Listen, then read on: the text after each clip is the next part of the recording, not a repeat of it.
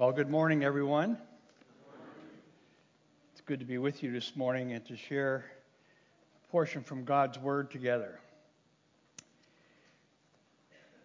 I don't think it's, uh, it's strange, um, and strange to you at least, that things have changed over the last year, two years. Our society has changed, our government has changed, our how we interact together has changed. Everything seems to be different than it used to be. I also think that during this past year, two years, I've heard more people be critical. Could it be? Have you heard that too? More people be critical about things, uh, complaining about things, griping about things, just not happy with how things are. People might say, I can't believe our government officials, if I was there, I would do such and such. Or something like, our schools are really in bad shape. Someone should do something about it. Or perhaps it even gets into our church, and someone may say, Why, what this church needs is, and you can fill in the blank. So, what kind of person says things like that? Well, people who are gripers, people who are complainers, self proclaimed prophets, and maybe armchair quarterbacks, people who have an opinion about things. People who always complain about something but don't lift a hand to solve the problem becomes a concern. Do you know someone like that, that they're always complaining but not helping? That they're always saying something negative but not stepping up and helping? That they're always on the, on, on, on the complaining and griping side. And you say, oh, that's enough of that. Why don't you step up and do something? It's okay to have an opinion, but if you do nothing but complain, gripe, and point finger at a problem and do nothing, you are part of the problem, not part of the solution. Now, I know that there are things that we become concerned about and some things we can do nothing about, other than pray, of course. But sometimes our hands are tied about given situations. But our mindset, our attitude becomes one of griping. Well, today we're going to look at a man who gets things done, a man who makes himself available to carry out God's mission, a man who walks with his God and recognizes God's authority over every situation. Nehemiah sets the bar for how we should respond to a challenging situation. A situation that we don't particularly like about, or he doesn't particularly like about, but he steps up and handles it. Well, who is this Nehemiah that we're talking about? And we're going to look at Nehemiah chapter 1 in a little while, but we need to look back a little bit into history to figure out who is Nehemiah. So let's just step back for a few moments and consider who is this man. And we're going to begin looking at that little bit of history as we look at the book of Exodus, and the Israelites were enslaved in Egypt for over 400 years until God called them out under the leadership of Moses. That's where we begin this little history, and we know that story from the book of Exodus. Eventually, they were allowed to enter the land God had promised them called Canaan, and they were happy about that. But hundreds of years passed during which the nation experienced judges, struggles, faithlessness, and wrestling with God. They were not good years. Their, their, their relationship with their God was volatile. The high point of, his, of Israel's history came when David, a godly king, was called to sit on the throne. For 40 years, David experienced the nation, led the nation in both breadth and influence and knowledge of God. But things went downhill from there. After his son, King Solomon, died, Israel was split into two kingdoms. The northern kingdom had 10 tribes and was referred to as Israel. The southern kingdom had two tribes and was referred to as Judah. Because of their disobedience, the Assyrians conquered Israel, and the 10 tribes were scattered around and became known as the ten lost tribes of Israel. Bear with me, a little bit more history. Even though the southern tribes saw all this happen, they too continued to rebel against God. And in 586 BC, Nebuchadnezzar and the Babylonians army captured the Jews. Jerusalem was destroyed, the walls were knocked down, and the temple was burned. The people were deported and were forced into slavery again.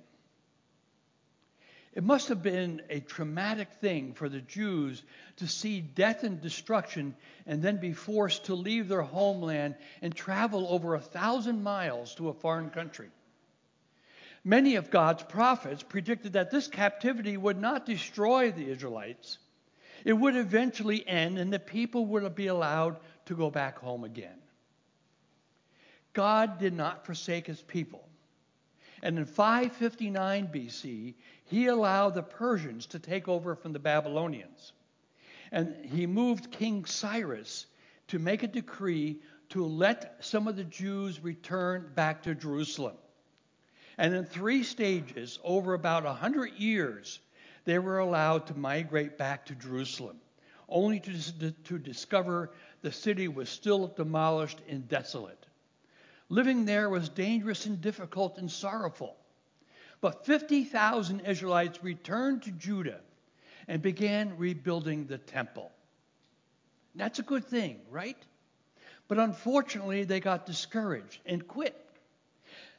God then sent them prophets like Haggai and Zechariah to encourage them to finish the project. Ezra was also sent to help restore their spiritual fervor. Ah, here we come to Nebuchadnezzar. In 444 BC, Nebuchadnezzar tells his story in the 20th year of the reign of Artaxerxes.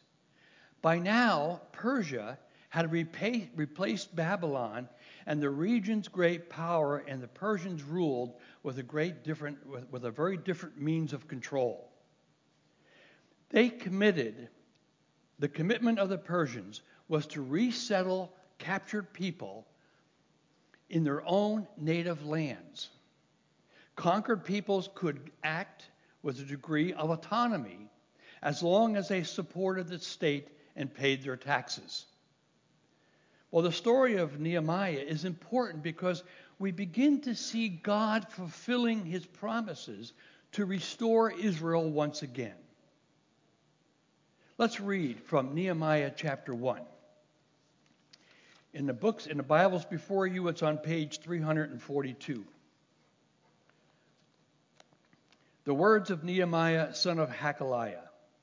In the month of Kislev, in the 20th year, while I was in the citadel of Susa, Hananiah, and by the way, Nebuchadnezzar is writing this, Hananiah, one of my brothers, came from Judah with some other men, and I questioned them about the Jewish remnant that had survived the exile and also about Jerusalem. They said to me, Those who survived the exile and are back in the province are in great trouble and disgrace. The walls of Jerusalem is broken down and the gates have been burned with fire. When I heard this, these things, I sat down and wept. For some days I mourned and fasted and prayed before the God of heaven. I'll just stop for a moment and think about this. Here's Nebuchadnezzar or Nehemiah thinking these walls are broken, the gates are burned, but his reaction is it a little excessive? He's mourning, he's, he's, he's crying. He went into fasting because of these walls. Well, although the Jews completed the temple in 516 BC, which we think that would have been enough, the city walls remained in shambles for over 70 years. But these walls, the walls around Jerusalem, the walls around the temple, represented power, protection, and beauty to the city of Jerusalem. They were also needed to protect the temple from attack and to ensure the continuity of worship. God put the desire to rebuild the walls in Nehemiah's heart. giving him a vision for the work. These walls were important. Ezra had gone back before and helped restore the spiritual fervor of the people, but God put upon the heart of Nehemiah to be a builder to restore the walls and the gates. Let's continue. and he said to God, and he begins his prayer, he says, Lord, the God of heaven, the great and awesome God, who keeps his covenant of love with those who love him and keep his commandments.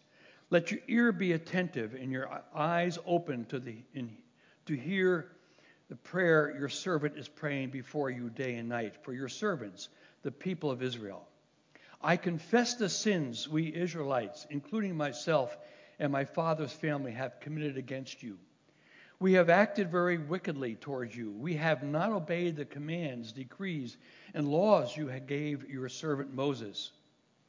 Remember the instruction you gave your servant Moses, saying, If you are unfaithful, I will scatter you among the nations.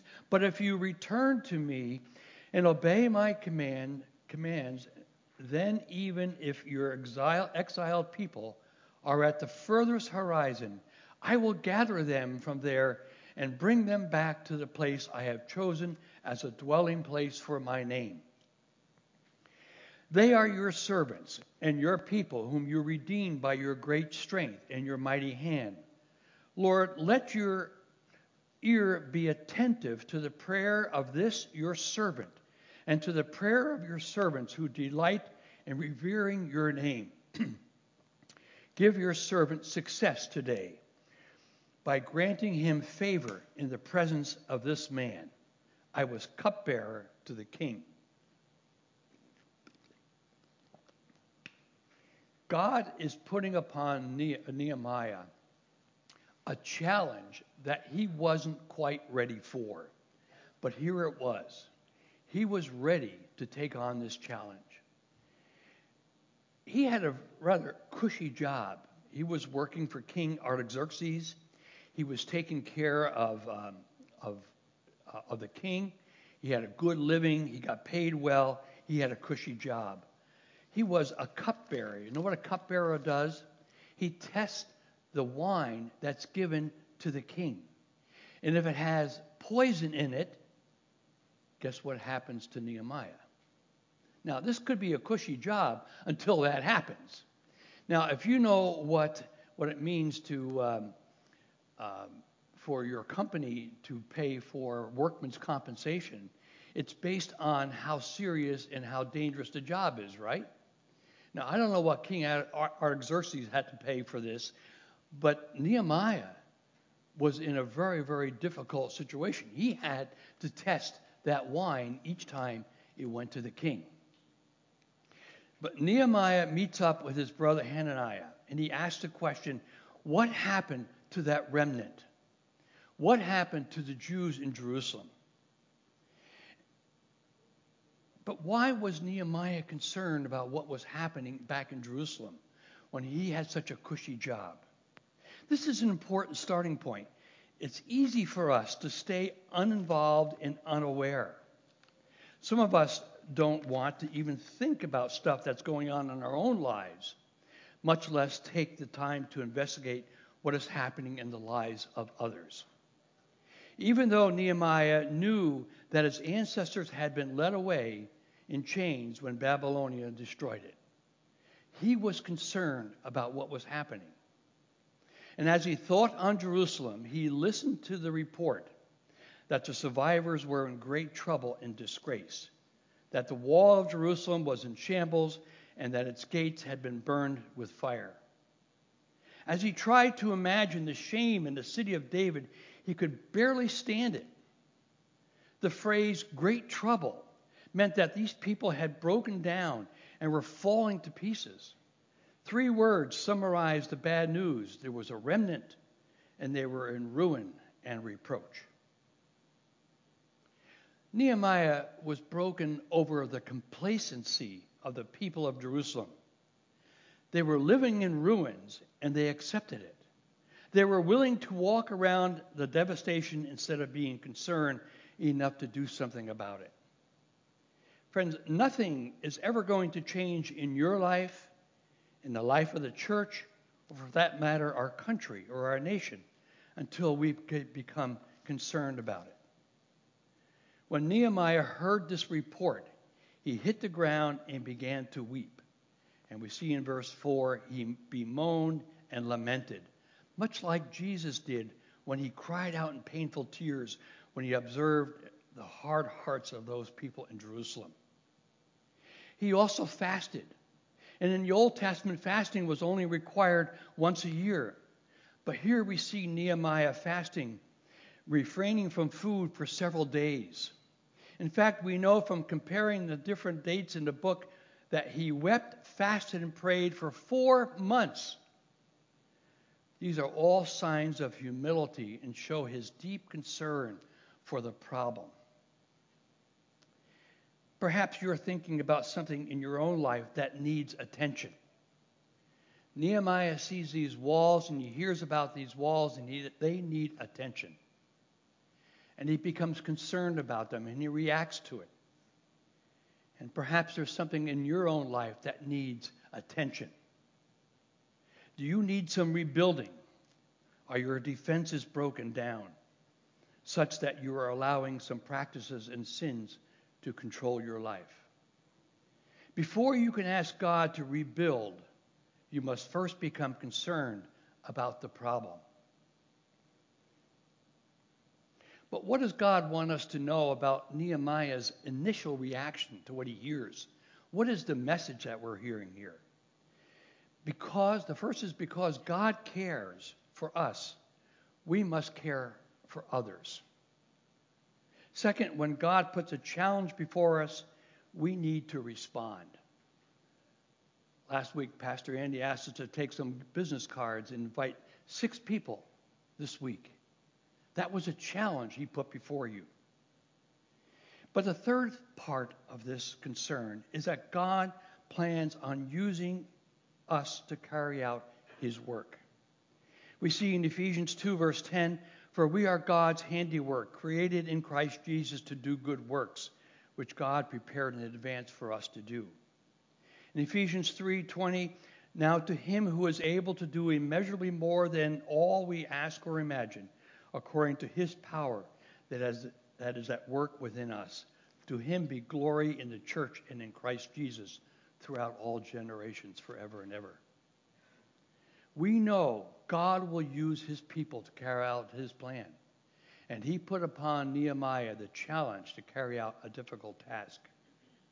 But what are you being challenged to do today? Are you sitting back and just griping or complaining, or are you looking at a challenge and taking it? It is easy to stay in our own little world and think others will take care of the problems that need attention.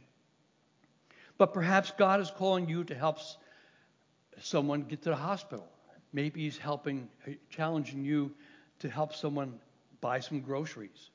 Or perhaps it's a bigger challenge like our church faces. How do we bring the gospel to, to our community during a pandemic?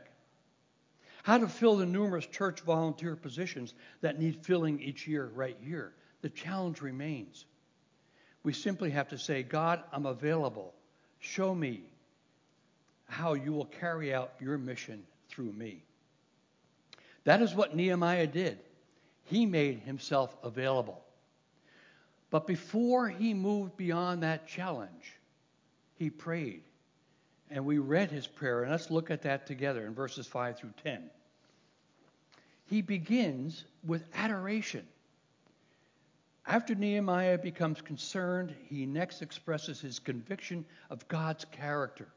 In verse 5, O Lord God of heaven, the great and awesome God who keeps his covenant of love with those who love him and obey his commandments. Nehemiah called God Lord. He recognized the Lord as his master.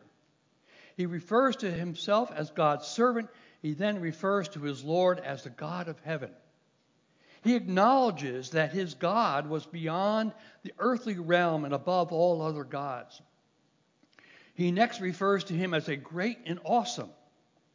God deserves to be honored, revered, and feared by all because of who he is. Finally, Nehemiah describes God as the one who keeps his covenant of love. God is truthful, faithful, and can be trusted. He begins his prayer with adoration. He doesn't begin by complaining about, oh, these, these people who went back to Jerusalem, they're not even building the walls, God. No, he begins by praising God and giving him adoration. Nehemiah's boss, the king, was the greatest and mightiest on earth. But compared to God, Artaxerxes was nothing. Nehemiah was in Susa, and his concern is in far off Jerusalem. Both cities, one rich, the other poor, one strong, the other weak, one proud, the other broken, were like tiny specks of dust under the vast canopy of God's heaven. When we go to God in prayer, things get put into their proper perspective. Because of his conviction about God's character, Nehemiah knew that God was not only able, but also willing to respond to his prayer. But in verse 6, he goes on in his prayer. And what does he do next? He begins with adoration. But then in verse 6, he goes to confession. But he also knew that he did not deserve to have God treat him favorably. That's why the next phrase of his prayer is a confession of sin. Like Job, his encounter with an awesome God brings him to the place of repentance and confession. We read in Job 42, 5 and 6 My ears had heard of you, but now my eyes have seen you. Therefore I despise myself and repent in dust and ashes. And this is what Nehemiah is doing. And becoming concerned about the problem and expressing his conviction about God's character, Nehemiah is now moved to admit his sin and the sins of his people. Verses 6 and 7 Let your ear be attentive and your eyes open to hear the prayer of your servant is praying before you day and night for your servants, the people of Israel. I confess the sins we Israelites, including myself and my father's house, have committed against you. We have acted very wickedly toward you. We have not obeyed the commands, decrees, and laws you gave your servant Moses. it's one thing to be concerned and to even have a firm conviction of who God is. It's another thing to be ready to confess our sins. Many of us have never got that far. We might feel bad about our sins and know that we're doing something wrong, but perhaps we've never got to the point like Nehemiah and said, God, I recognize I have sinned. Nehemiah boldly asked God to hear his prayer, which literally means to hear in, intelligently with great attention what he is saying. God, listen to me. I have sinned three key ingredients to this prayer of confession. First was intensity. Overwhelmed by concern about sin and, and awe of God's character, Nehemiah gave himself to prolonged petition and intercession. He prayed day and night, spending every moment of time in God's presence. This was very similar from Psalm 88, verse 1, where we read, O Lord, the God who saves me, day and night I cry out before you it was intense. But secondly, it was honest. Nehemiah made no attempt, no excuse for the Israelites of their sin and actually owned his part and their guilt as well. He surveyed the grim record of Israel's past and present failure, and he knew that he was not exempt from blame. Notice that he prays, I confess the sins we Israelites including myself, we have acted very wickedly. We have not obeyed. This is remarkable to me because it would have been easy for Nehemiah to look back and blame the ancestors, but instead he looked within and blamed himself. And uh, Nehemiah wasn't even there. He wasn't part of that disobedience initially, but he recognizes his forefathers, and his history says, Yes, we have disobeyed. We have sinned against you. And the third part of this prayer of confession was urgency. Nehemiah recognized that his sin is not merely a stubborn refusal to obey certain rules, but is also a defiant act of aggressive personal rebellion against a holy God. He knows that they have acted wickedly. He didn't try to candy coat it. He owned it up and he called it what it was. Our sins cannot be hidden. The story is told about some Boeing employees who decided to steal a life raft from one of the 747s that they were working on. They were successful in getting it out of the plant, but they forgot one thing. The raft comes with an emergency locator that is automatically activated when the raft is inflated. So when they took the raft out on the river, they were quite surprised by the Coast Guard helicopter honing in on their emergency locator. Trying to hide our sins from God is impossible. He knows all of them. And in Numbers 32 23, he reminds us, You may be sure that your sin will find you out. Friends, we need to recognize that all our sin, those things that we have done blatantly done or carelessly committed, or those things that we have left undone, must be identified and then confessed, just like Nehemiah did. The fourth part of his prayer is thanksgiving for God's promises. While Nehemiah spends time in broken confession, he doesn't wallow in prolonged introspection, examination of his failures and those of his brothers and sisters. He owns what he did wrong and then he remembers quickly, expresses confidence in God's promises. In verses 8 to 10, he says, Remember the instruction. Now, here, here's Nehemiah reminding God of what he did. I think God knew, but Remember the instruction you gave your servant Moses, saying, If you are unfaithful, I will scatter you among the nations. But if you return to me and obey my commands, then even if your exiled people are the furthest horizon, I will gather them from there and bring them to the place I have chosen as a dwelling for my name. They are your servants and your people whom you redeemed by your great strength and your mighty hand. In this part of his prayer, Nehemiah recalls the words of Moses about the danger of Israel's apostasy and the promise of divine mercy. His words are skillful mosaic of great Old Testament warnings and promises with quotes from Leviticus, Deuteronomy, and Kings. What was the promise Nehemiah was getting at? Well, it was twofold. First, it was if Israel disobeyed, they would be sent to a foreign land. Well, that had happened. But second part was when the captivity was over, God would send them back to Jerusalem. They were still waiting for that to be fulfilled in its entirety. So Nehemiah prayed, Lord, the first part of it is true. We've disobeyed and we were in, in captivity. But Lord, you've made a promise to bring us back home and protect us there. And that has not happened completely yet. And I'm claiming your promise that you'll make it happen. Someone has calculated that there are over 7,000 promises in the Bible. And the better we know the Word of God, the better we'll be able to, to pray with confidence in God's promises. And 1 John 5, verse 14 says, This is the confidence we have in approaching God, that if we ask anything according to His will, He will hear us. We know God's Word is full of promises. Perhaps you've received this little book called Bible Promises for You. We've handed this out in our welcome bags. If you haven't received one, I invite you to pick one up from the information table today. It's full of promises that God gives his people. And God says, claim those promises, for you are my people. Promises like, he mentions in Malachi verse 3, verse 10 Bring the whole tithe into the storehouse, that there may be food in my house. Test me in this, says the Lord Almighty, and see if I will not throw open the floodgates of heaven and pour out so much blessing that you will not have room enough for it. Verses often used as, as God's people are challenged to give, to tithe of what God has given them. God says, Do that and watch my promise be fulfilled.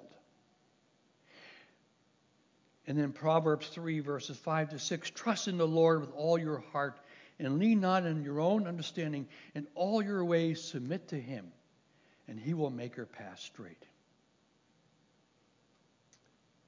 Are you as confident of God's promises as Nehemiah was?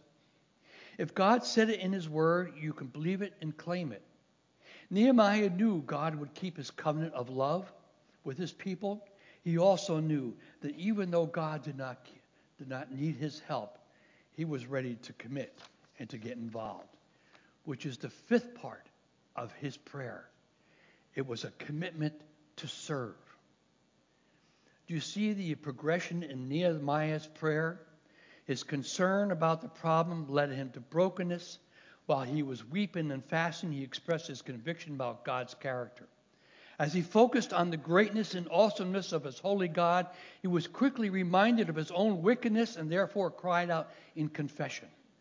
After owning his role in, in, the nation's depravity, he prayed boldly with confidence in God's promises. This then leads him to a commitment to get involved. We see in verse 11, O Lord, let your ear be attentive to the prayer of this your servant and to the prayer of your servants who delight in revering your name. Give your servant success today by granting him favor in the presence of this man. I was cupbearer to the king. He had to go to the king and ask permission to go back to Jerusalem to help restore the walls and the gates of the city of Jerusalem. This, it has been said that this prayer is not getting man's will done here, done in heaven, but getting God's will done on earth. However, for God's will to be done on earth, he needs people to be available for him to use. While Nehemiah was praying, his burden for Jerusalem became greater, and his vision of what needed to be done became clearer. He didn't pray for God to send someone else. He simply said, Here am I, send me. He knew that he would have to approach the king and request a three year leave of absence. And so ask God for success. But who controls the king's heart? The king's heart is in the hands of the Lord.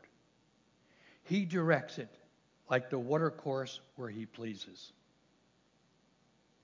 Someone has said that the key word in this, in this book is the word so, which occurs 32 different times. Again and again, Nehemiah assesses the situation, is moved to concern, and so is compelled to action.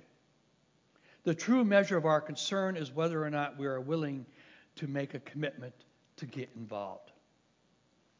Martin Luther prayed, Pray as if everything depends on you, on God, then work as if everything depends on you. Nehemiah's prayer echoes a long used prayer pattern called ACTS, A C T S, adoration, confession, thanksgiving, and supplication, seeking God's help in what you're carrying out. Remember that. Nehemiah's prayer is an example for us when we are challenged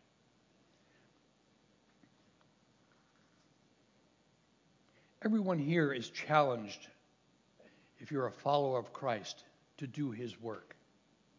It's how we react to it that makes the difference. And if God is challenging you to do something, I encourage you to pray and seek God's help. Little story in Yorkshire, England, during the early 1800s, two sons were born to a family named Taylor. The older one set out to make a name for himself by entering Parliament and gaining public prestige. But the younger son chose to give his life to Christ. He committed his life in serving God, confidently, unconditionally, and wholeheartedly. With that commitment, Hudson Taylor turned his face toward China and obscurity. As a result, he is known and honored on every continent as a faithful missionary and the founder of China Inland Mission, now known as Overseas Missionary Fellowship. For the other son, however, there is no lasting monument. When you look in the encyclopedia to see what the other son has done, you find these words the brother of Hudson Taylor. Let's pray. Father, um, Nehemiah is challenged. You put upon his heart a concern. you put upon his heart a burden. And in spite of where he was and what he was doing, he went to you in prayer, praying, adoration, confession, seeking your help and guidance, and being ready to serve. Lord, may that be our example as you challenge us to serve you. In Jesus' name, amen.